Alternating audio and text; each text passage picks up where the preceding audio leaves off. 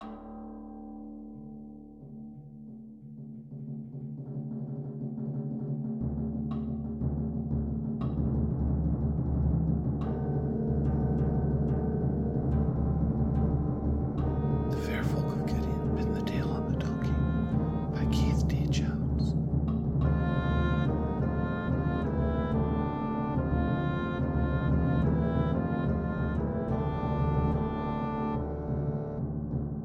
Chapter 17 Chess, Life, and Death. What do you mean, checkmate in 14? How can you? You haven't even moved yet. Dragon didn't say anything, simply looked at me with those eyes of his. Eyes that held no color unless you consider midnight to be a color. Couldn't hold his gaze. With my one pawn to protect me, had to look away. One pawn, that's all I had done. I had made one move, begun the game, placed one pawn before him, and the game was over because he said so. You do not know how to play. Oh, are we back to that? Forgive me my rudimentary understanding of the game. How do you know that it's checkmate in 14 moves? Should I take your word for it? Fine. Let's try this then. You go first. Grabbed my pawn, dragging him back from the dragon, stamped him into his place as if I were pressing a coin.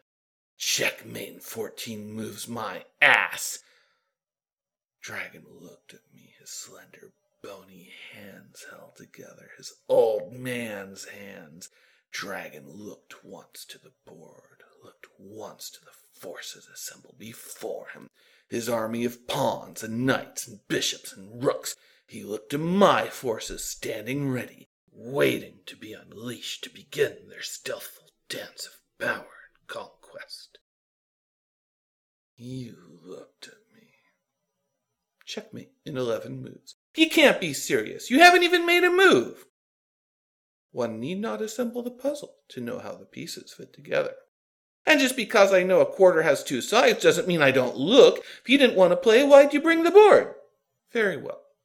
And he did make his first move, placing one pawn before the others, leaving the figure of bronze and gold defenseless and alone on the playing field. I answered, pawn to match his, and I was going to count. I was going to count each turn and each move. Eleven moves. I was going to hold him to that. Checkmate in eleven moves. Pompous, arrogant asshole.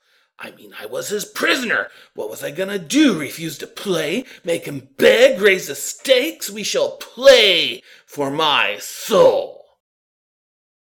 Glad the pot wasn't so rich. And there it was. Couldn't believe it. Each move was a victory. With each touch of fingered polished gold and molded bronze, he drove me back. Didn't even claim my pieces, didn't need to. I lost count. I couldn't count.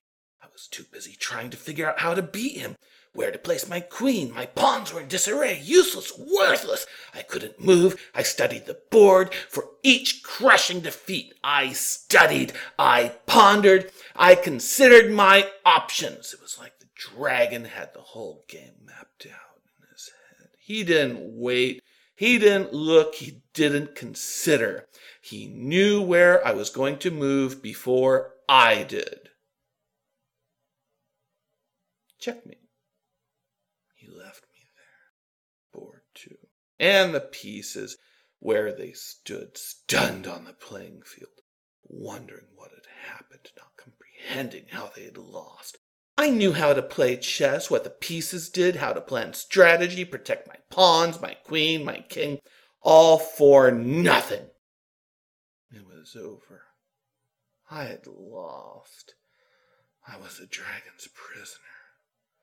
He could predict my actions before I made them, tell Morgan would never get her ounce of dragon's breath. I left the pieces there after I had studied them, still not comprehending the swiftness of my defeat.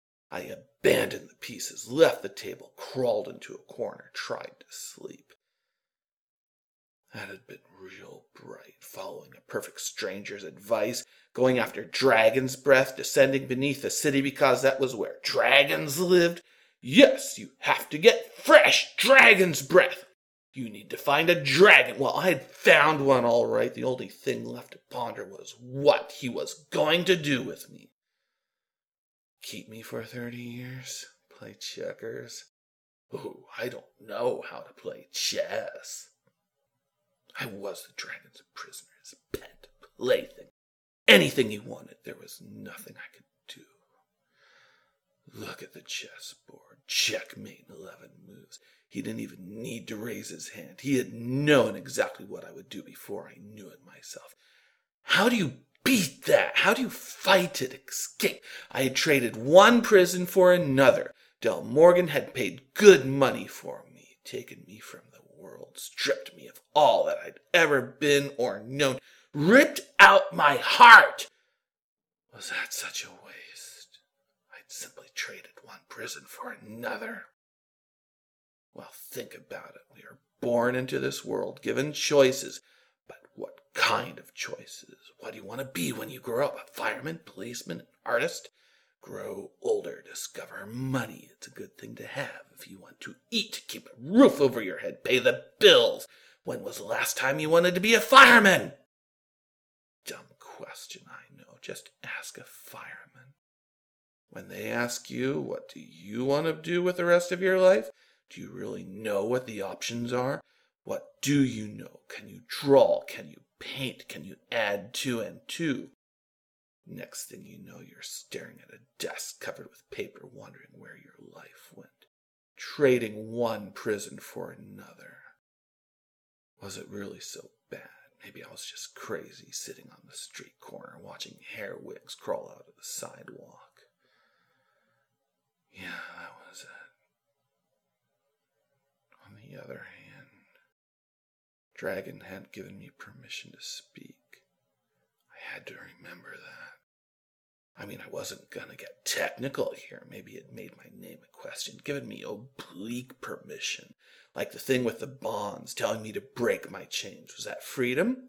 Or was I just following orders? Same absurd thing with the room. I mean, what was holding me? Why not try the door? Maybe it would open. It could be as simple as getting off my ass and turning the knob like Kafka, guarding this door for you. Still doesn't make any sense. Kafka's just too deep for me. So try the door already. Maybe it's what the dragon wants. Next, move on the chessboard like the chains. I could only break them if it was what he wanted me to do, so I could open the door only when he let me. Or the, the only thing standing between me and freedom was an unlocked door. Maybe I wasn't his prisoner. I was the jailer. Oh, that's just too whacked out even for me. And I'm not even stoned. All I did was lie around Del Morgan's apartment, stare at the walls, wander the halls, pretend I'm looking for the door, the phone, my heart, anything. As long as I don't find it, because it's easier to wander the maze than to climb over the wall. Of course, the thing of it is, in this place, in this crazy place just might Which explains why the door opened when I turned the knob. It creaked. I almost freaked, listening to the door open. Hallway was hard to explain. Some kind of mix of old wood and stone, like you might imagine in a castle, but with bricks made of stone. Hell, I don't know. It was a hallway. Settle for that. It went left, it went right. That was good enough for me. Time to choose a direction. So I turned left, no reason for it. Began walking. This was a big hall, like in some old forgotten mansion or something. Kind of place you would expect your footsteps to echo on forever. Came to a room, nice place. Stone was kind of winning the whole paper wraps rock equation. Looked like someone's study, or possibly just a sitting room. Fireplace in one wall, papers scattered across the table, books on the shelf, and off the shelf, in stacks and piles all over the floor, looking like islands in a wasted ocean. I went to the table, pages scattered like dishes in a bachelor's pad books, writing, maps, and drawings. Nothing I could read. Turned to the fire, wandered close to it. There could have been half a tree roaring in there. Why are you here? Oh, Jesus, he scared the crap out of me. I swear I sucked air so hard I thought I was going to swallow firelight. He was sitting on the table. The dragon. Sitting like a bird, looking like an old man. He had not been there a moment ago. Checkmate in 11 moves.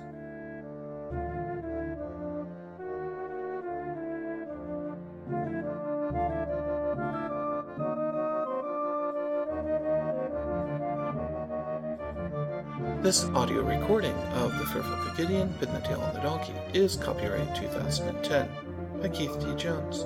All rights reserved.